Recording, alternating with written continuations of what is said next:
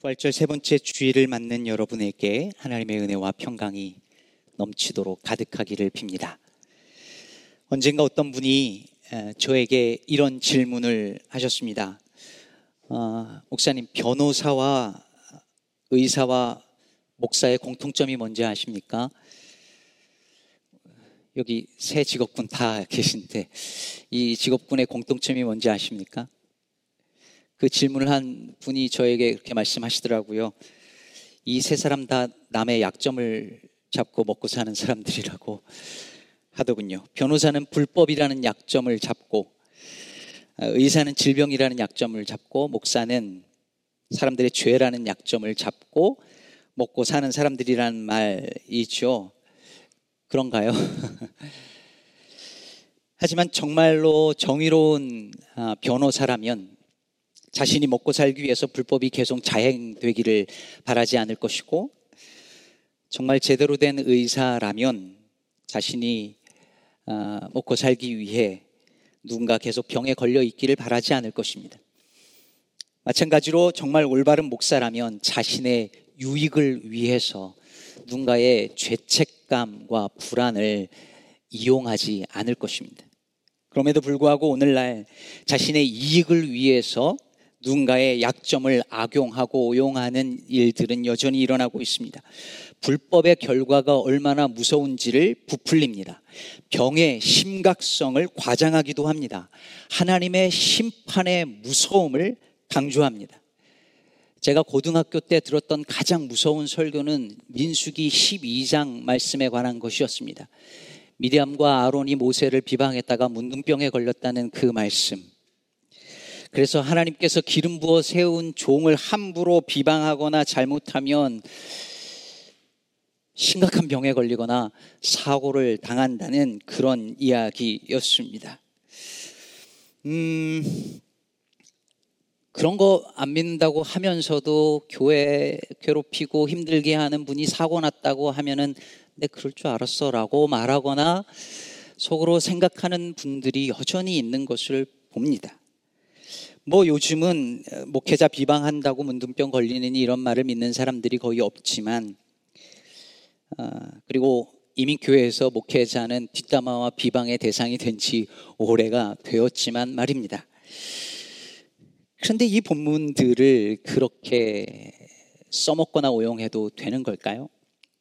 오늘 본문 16장은 모세에 대한 또 다른 반역에 대한 사건을 기록하고 있습니다. 그전에는 아론이 모세를 향하여서 대적을 했었는데 이번에는 아론도 모세와 함께 비방과 그리고 반역의 대상이 되지요. 16장 1절과 2절을 보면 세 그룹이 들고 일어나서 모세와 아론에게 반역을 꾀합니다. 첫 번째 그룹은 레위의 증손이고 고아의 손자이자 이스라엘의 아들인 고라였다라고 말합니다. 그리고 둘째는 루벤의 자손 엘리압의 아들 다단과 아비람 그리고 벨렛의 아들 오니 당을 지은 지어서 반역을 꾀합니다. 그리고 세 번째 그룹은 이스라엘 자손 총회에서 택함을 받은 자 곧 회중 가운데 있는 이름 있는 지휘관 어, 어느 정도 하위급 지휘관 250명과 함께 일어난 것이었습니다. 이 세 그룹이 때로 몰려와서 모세와 아론에게 이렇게 말합니다. 3절을 보면 그들이 모여서 모세와 아론을 거슬러 그들에게 이르되 너희가 분수에 지나도다. 회중이 다 각각 거룩하고 여호와께서도 그들 중에 계시거늘 너희가 어찌하여 여호와의 총에 위에 스스로 높이느냐? 다시 말해 너희만 거룩하냐? 우리 백성들이 다 하나님께서 거룩한 백성으로 불렀고 그러니 다 각자 각자 다 거룩하고 하나님이 너희만 아니라 온 백성들 위에 함께 계시는데 왜 너희가 우리 위에 있으려고 하느냐? 너희가 분수에 지나도다. 분수를 넘은 거다. 이렇게 말합니다. 그러자 모세가 고라와, 고라와 다른 무리들에게 이렇게 제안하죠. 아침에 향로에 불을 가지고 오라. 그러면 하나님이 누가 택하, 누구를 택하였는지를 보여주실 거다라는 이야기였죠. 그러면서 7절 후반부에 이렇게 말합니다. 레위 자손들아, 너희가 너무 분수에 지나치느니라. 아까 그들이 모세와 아론에게 했던 말을 그대로 다시 돌려주면서 니들이 분수에 지나친 거야 라고 하는 거지요. 어찌 보면 서로 상대방을 향하여서 분수를 모르고 분수를 지나친 것이다. 비방하고 논쟁하는 것 같아 보입니다. 이걸 오늘날 교회 상황으로 대입을 해보면 이렇게 들리죠. 교회 장로님들과 권사님들과 안수 집사님들, 교회 재직들과 남녀 선교회 회장들이 우르르 담임 목사님한테 몰려가서 따지는 겁니다. 아니, 목사님이랑 우리나 다 똑같은 성도이고, 우리도 다 왕 같은 제사장인데 왜 목사님만 설교하고 축도를 합니까? 목사만 성찬 집리하라는 법이 있어요? 어, 법이 있긴 있거든요. 근데 만인 제사장인데 그리고 왜 자꾸 우리를 가르치려고 해요? 왜 자꾸 이래라 저래라 해요? 목사님 분수를 넘은 거예요. 그랬더니 목사가 대답합니다. 목사는 하나님이 기름 부어 세운 종입니다. 설교와 성례전 집례는 목사의 고유한 권한이에요. 저한테 이러시는 게 평신도로서 선을 넘은 겁니다. 분수를 지키세요. 라고 하는 것 같습니다. 하지만 이 본문과 오늘날 교회 상황을 이런 식으로 대입하는 것은 사실 적절하지 않습니다. 왜냐하면 이 당시에는 제사장이 있었던 시절이고 제사장을 세워야만 했던 시절이지만 오늘날은 한 개인을 제사장으로 세우는 것이 아니라 하나님께서 교회를 하나님 백성을 제사장 나라로 제사장 공동체로 세웠기 때문에 더 이상 목사 개인은 성경 구약에서 말하는 어떤 제사장 우리 제사장 목사님 이런 건 없다 말씀드린 바도 있습니다.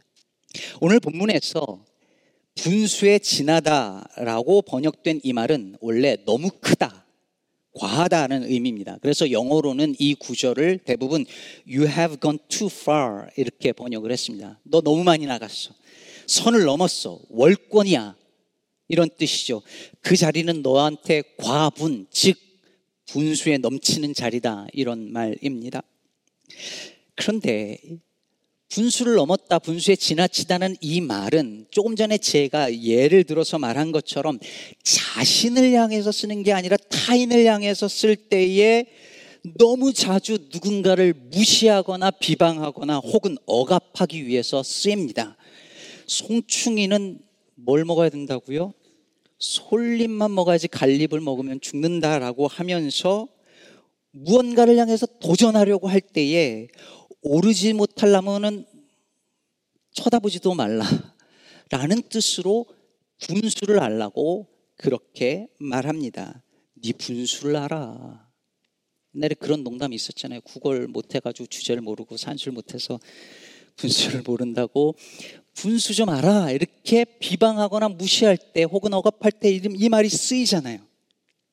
과거에 양반과 천민이 나누어져 있을 때 천민이 글을 배우려고 하면 그것은 분수를 모르는 일로 여겨졌습니다. 여자가 대학을 가려고 하거나 가난한 사람이 성공을 하려고 할 때 그것은 분수에 지나치는 일이다라고 했습니다. 사회가 만들어 놓은 선 바깥으로 나가는 것을 분수에 지나치는 행동으로 여겼습니다. 이건 옳지 않지요. 오히려 역사는 세상이 정한 분수를 뛰어넘어 도약한 사람들에 의해서 발전해 왔습니다. 우리 하나님은 400년 넘는 세월 동안 노예로 산 히브리 민족을 향하여 네 분수를 알고 거기서 살라라고 하시는 것이 아니라 그들을 끌어내어 하나님 나라의 거룩한 백성이라는 새로운 신분을 주신 분이십니다. 그러므로 여러분 오늘 우리는 이 본문을 정당한 권리나 평등에 대한 요구에 대해서 네 분수를 아세요 라는 식으로 모세가 답했다고 이해해서는 안 될 것입니다.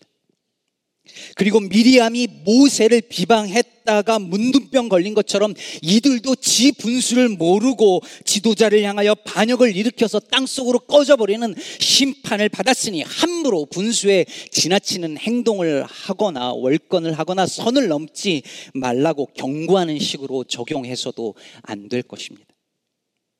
모세와 아론을 향해 반역을 일으킨 이 고라와 그 무리들은 정당한 권리를 요구하거나 잘못된 불의를 바로 잡으려고 하는데 아무 관심이 없었습니다.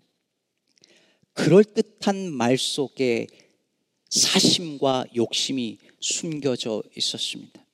백성들이 다 거룩한데 왜 당신들만이라고 맞는 말을 하는 것 같지만 모세는 속지 않았습니다. 저는 그렇게 생각 안 하는데요. 남들이 다 그러더라고요. 라고 하면서 사실은 자기가 하고 싶은 말을 하잖아요. 여러분, 이 반역의 주동자인 고라가 누군지 아십니까? 고라.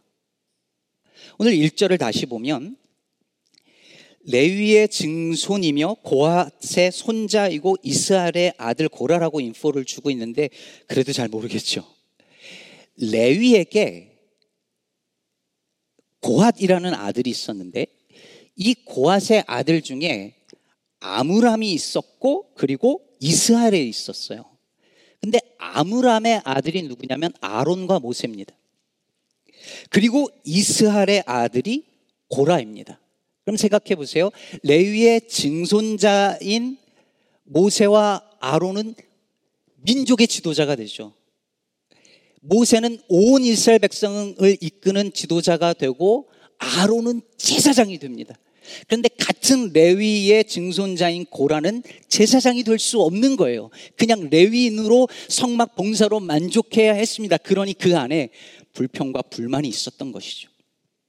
또 1절을 다시 보면은 두 번째 반역 그룹이었던 다단과 아비람을 뭐라고 소개하고 있냐면 루벤의 자손 엘리압의 아들이라고 말하고 있습니다. 여러분 루벤이 누굽니까?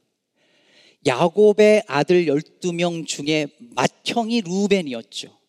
열두 지파 중에 루벤 지파가 장자 지파였습니다. 그런데 하나님이 이스라엘의 그 열두 지파의 맏형이었던 장자 지파였던 루벤이 아니라 유다 지파, 지파를 선두에 세우고 지휘 하게 만듭니다. 루벤은 밀려난 것이죠. 둘 사이의 공통점이 보이죠.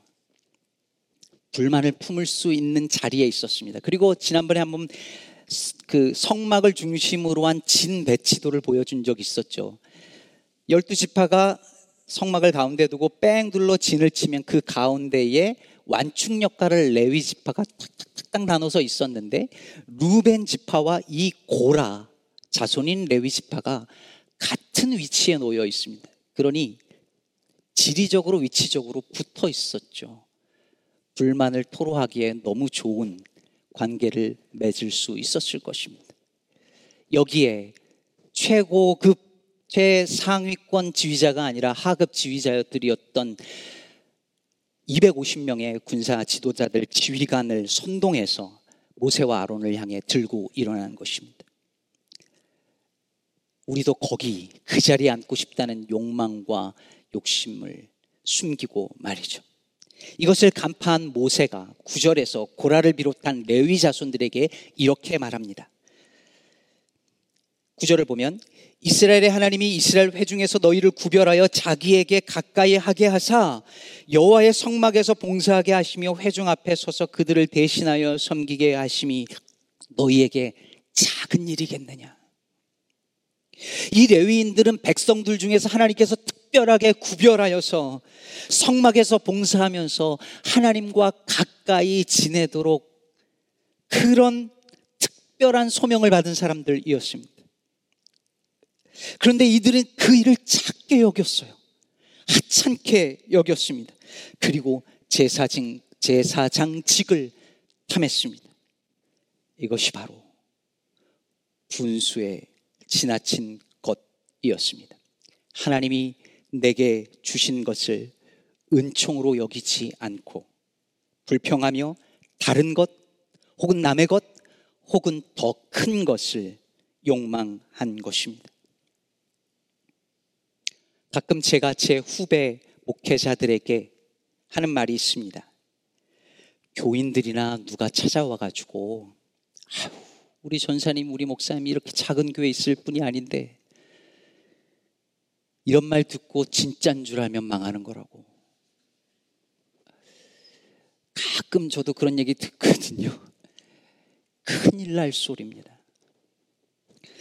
그런 말 듣고 진짠 줄 알면 다 망하는 거예요. 목회자만 그런 게 아닙니다. 내가 이런 데서 썩을 사람이 아닌데. 이런 생각이 분수에 지나는 것입니다. 요즘 하는, 요즘 사람들이 하는 말 중에 여러분, 나는 누구, 여긴 어디, 이런 말 아세요, 혹시? 나는 누구, 여긴 어디? 어떤 이상하고 낯선 장소에 와 있거나 돌아가는 정황을 전혀 이해하지 못할 때 하는 말이잖아요. 나는 누구? 여긴 어디? 뭐 예를 들어서 오늘 생전 처음 교회라는 곳에 와본 분이 여기 있다면 예배를 드리면서 나는 누구? 여긴 어디? 하시겠죠. 예전에 그 트럼프 전 미국 대통령이 한국 방문해서 문재인 전 대통령하고 어느 군부대를 방문을 했는데 식사가 자리에서 두 대통령 사이에 어떤 군병이 거기서 앉아서 밥을 먹는 거예요. 대통령끼리 얘기하는데 거기 서 있, 앉혀 있는데 영상에 써 있더라고요. 나는 누구, 여긴 어디. 이해가 되시죠? 저는 근데 이 표현이 너무 기가 막히다고 생각해요. 사람이 살면서 나는 누구이며 내가 서 있는 삶의 자리가 어디인지를 정확히 아는 것보다 중요한 일이 어디 있겠어요? 하나님께서 에덴 동산에서 아담에게 물으셨죠. 아담아, 내가 어디 있느냐? 아담이란 말은 사람이란 뜻이기 때문에 이 말은 사람아, 내가 어디 있느냐? 너는 사람으로서 있어야 할 자리에 있느냐는 질문이었습니다. 아담은 사람 이상의 자리를 꿈꿨어요. 이것을 먹으면 하나님처럼 될 수 있다라는 유혹의 말을 듣고 반역을 시도했습니다. 자신이 누군인지를 잊어버렸습니다. 선악을 알게 하는 나무 열매를 제외한 모든 것을 주셨는데 그것을 작게 여겼습니다. 자신이 누구이며 자신이 어디에 있어야 하는지를 잊은 것입니다. 분수에 지난 일을 한 것입니다. 그래서 저는 오늘 민수기 16장에서 모세와 아론의 모습이 너무 놀랍습니다. 이 둘은 자신들이 누구이며 자신들이 있어야 할 자리가 어디인지를 알았습니다. 여러분, 고라와 반역의 무리들이 모세를 향하여 들고 일어서자 모세의 첫 번째 반응이 뭐였을까요? 사절을 보면 모세가 듣고 엎드렸다가 이렇게 말합니다. 모세의 첫 번째 반응은 하나님 앞에 납작 엎드리는 것이었습니다. 제가 좋아하고 존경하는 한희철 목사님께서 쓰신 손톱을 깎으며라는 글이 있는데요. 이 글을 보면 이 표현을 너무 재밌게 하셨어요. 여러분 손톱을 어디서 깎으시나요? 이 목사님도 저처럼 이렇게 책상에서 일을 하다가 손톱 긴 걸 보면 손톱 깎기를 꺼내서 이제 거기서 깎는 거예요. 그러면 잘린 손톱이 비명을 지르는 것처럼 튀어오르기도 하고 다시는 들키고 싶지 않다는 듯 나라가 어디로 숨기도 한답니다. 원고를 쓰는 동안 자판을 눈여겨 봐둔 것인지 키보드 자판 사이로 숨기도 한다는 거예요. 이거 경험 있으신 분 있지 않나요? 몇 번 비슷한 경험을 하다가 이제는 목사님께서 아, 손톱 깎을 때가 되면 쓰레기통을 가지고 바닥에 앉아서 쓰레기통 속에다 이렇게 깎는답니다. 그러면 통 속으로 잘 들어가기도 하고 더 편하기도 하다는 거죠. 그러면서 이 글의 마무리를 목사님이 이렇게 쓰셨습니다. 어떤 일을 할 때는 그 일에 맞는 자리와 자세가 따로 있다. 하물며 손톱을 깎을 때도 그러하다. 하물며 손톱을 깎을 때에도 그 일에 맞는 자리와 자세가 있다는 거죠. 저는 모세가 자신을 반대하는 그 무리들이 들고 일어났을 때 한 이 행동이 딱 그래 보입니다. 감히 나에게 라고 하는 것이 아니라 하나님 앞에 납작 엎드리는 것. 그것이 모세가 이스라엘의 지도자로서 있어야 할 자리였고 자세였습니다. 저는 이것이 성도에게도 우리 모두에게도 딱 맞는 자리이며 자세라고 믿습니다. 어제 새벽에도 말씀드렸지만 모세는 언제나 가운데 있는 사람이었습니다. 태어나자마자 강둑과 강둑 사이 중간에 던져졌고 히브리 민족과 애굽인 사이에 있었고 하나님의 부름을 받았을 때에는 하나님과 바로 왕 사이에 있었고 출애굽하면서는 하나님과 이스라엘 백성 사이에서 중보자가 되어야 했습니다. 심지어 이스라엘 백성들이 시내산 그 아래에서 금송아지를 만들어서 우상 숭배할 때에도 하나님께서 저 백성들 다 몰아내고 내가 너에게 더 크고 강한 민족을 이루게 하겠다라고 약속을 해 주시는데도 불구하고 모세는 하나님 앞에 엎드려서 바로 그 백성들을 위해서 중보하며 기도했습니다. 저렇게 불만투성이의 교인들 말고 저렇게 순종 안 하는 교인들 말고 맨날 싸우고 저렇게 말썽투성이의 교인들 다 말고 내가 너를 위하여서 정말 나이스한 교인들 그렇게 해서 그렇게 좋은 교인들로만 가득한 큰 교회 만들어 줄게라고 하나님께서 약속하실 때에 하나님 아니요 이 교인들 불쌍히 여겨 주십시오 라고 기도하는 거지요. 모세는 자신이 누구인지, 어디에 있어야 하는지 바로 알았습니다.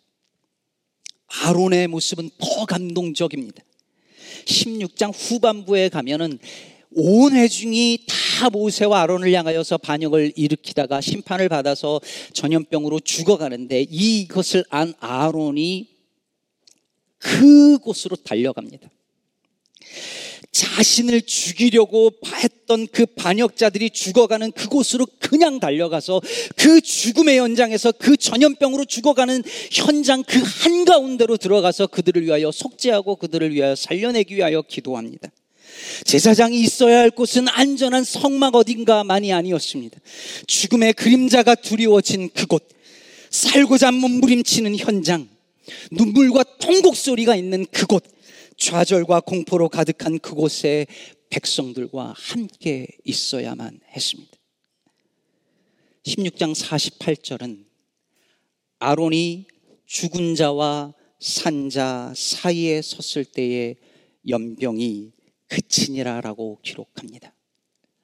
자신을 죽이라고 하는 그들을 사해달라고 십자가에 달려 죽으면서 말씀하시고 산자와 죽은 자 사이에 서셨던 예수 그리스도의 모습을 우리는 봅니다. 사랑하는 여러분, 성도가 있어야 할 곳, 교회가 있어야 할 곳이 어디겠습니까? 안전하고 편안한 자리에 머물고 싶어 하는 그 욕이 제사장 공동체로 제사장 나라로 부름받은 우리의 정체성과 사명을 늘 위협합니다. 우리는 내게 주신 것을 작게 여기고 다른 것, 큰 것, 남의 것을 탐합니다. 분수에 지나는 일입니다. 내가 애써 눈 감고 있지만 내가 가야 할, 우리가 가야 할 산자와 죽은 자 사이는 어디일까요? 그리스도인이라는 정체성을 가지고 우리가 가야 할 그 자리는 과연 어디일까요? 우리가 이 세상을 위한 제사장 나라로 부름받았다는 사실을 알고 있어야 할 자리를 지켜내는 것이 곧 분수를 아는 삶일 것입니다. 한영수 시인의 분수라는 시가 있는데요. 여기서 분수는 땅에서부터 위로 솟아 물을 내뿜는 그 파운틴을 말을 합니다. 이 시에 이런 대목이 있어요. 조금만 조금만 더 가까이 내가 있는 곳으로 정점을 향해 가던 분수는 순간 정지한다. 온몸을 움직여 저를 내버린다. 분수가 정점을 향해 막 올라가다가 어느 순간 정지하고 온몸을 움직여 다시 내려오는 순간을 묘사한 거죠.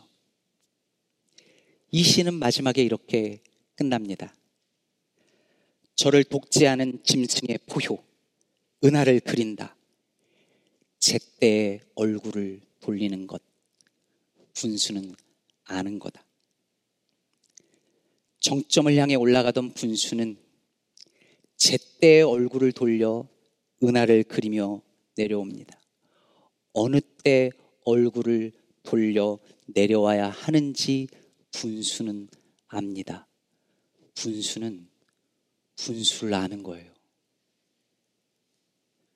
이해하신 거지요? 사랑하는 여러분, 분수를 안다는 건 송충이는 솔잎을 먹어야지 하며 세상이 그어놓은 금 안에서만 살라는 말이 아닙니다. 니까짓 게 뭘, 내까짓 게뭘 하면서 포기하라는 말 아닙니다. 저 가나안 백성들은 거인이고 우리는 메뚜기라고 하면서 가나안 땅에 들어가기를 포기했던 그들은 분수를 아는 백성이 아니었습니다. 나는 평신도니까 하며 사명을 회피하는 것 분수를 아는 게 아닙니다. 분수를 안다는 것은 세상이 규정하는 내가 아니라 하나님이 말씀하시는 내가 누구인지를 알고 하나님이 보내신 자리를 아는 것입니다. 포효하며 올라가되 어느 때에 내려와야 하는지를 아는 것입니다.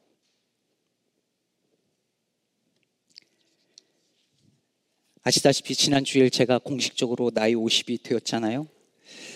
생각이 많아지는 한 주였습니다. 그리고 설교 준비를 하면서 생각했습니다. 남은 인생은 분수를 잘 알아야겠다.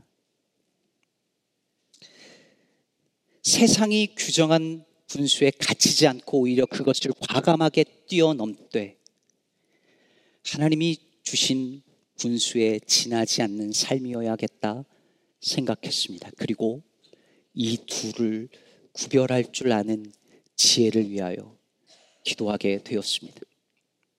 부디 우리 시카고 기쁨의 교회가 각자에게 주어진 자리와 역할을 겸손하게 알고 주를 섬기는 성도들의 공동체가 되기를. 설교를 하는 목사의 일과 주보를 나눠주고 안내하는 일과 주방을 정리하는 일과 그리고 묵묵히 이 예배의 자리를 지키는 일이 높고 낮음이 없으며 똑같이 귀하고 아름다운 일로 여겨지는 믿음의 공동체가 되기를 그리하여 우리 교회가 이 지역 사회와 세상을 위한 제사장 공동체가 되기를 우리 주 예수 그리스도의 이름으로 축복합니다.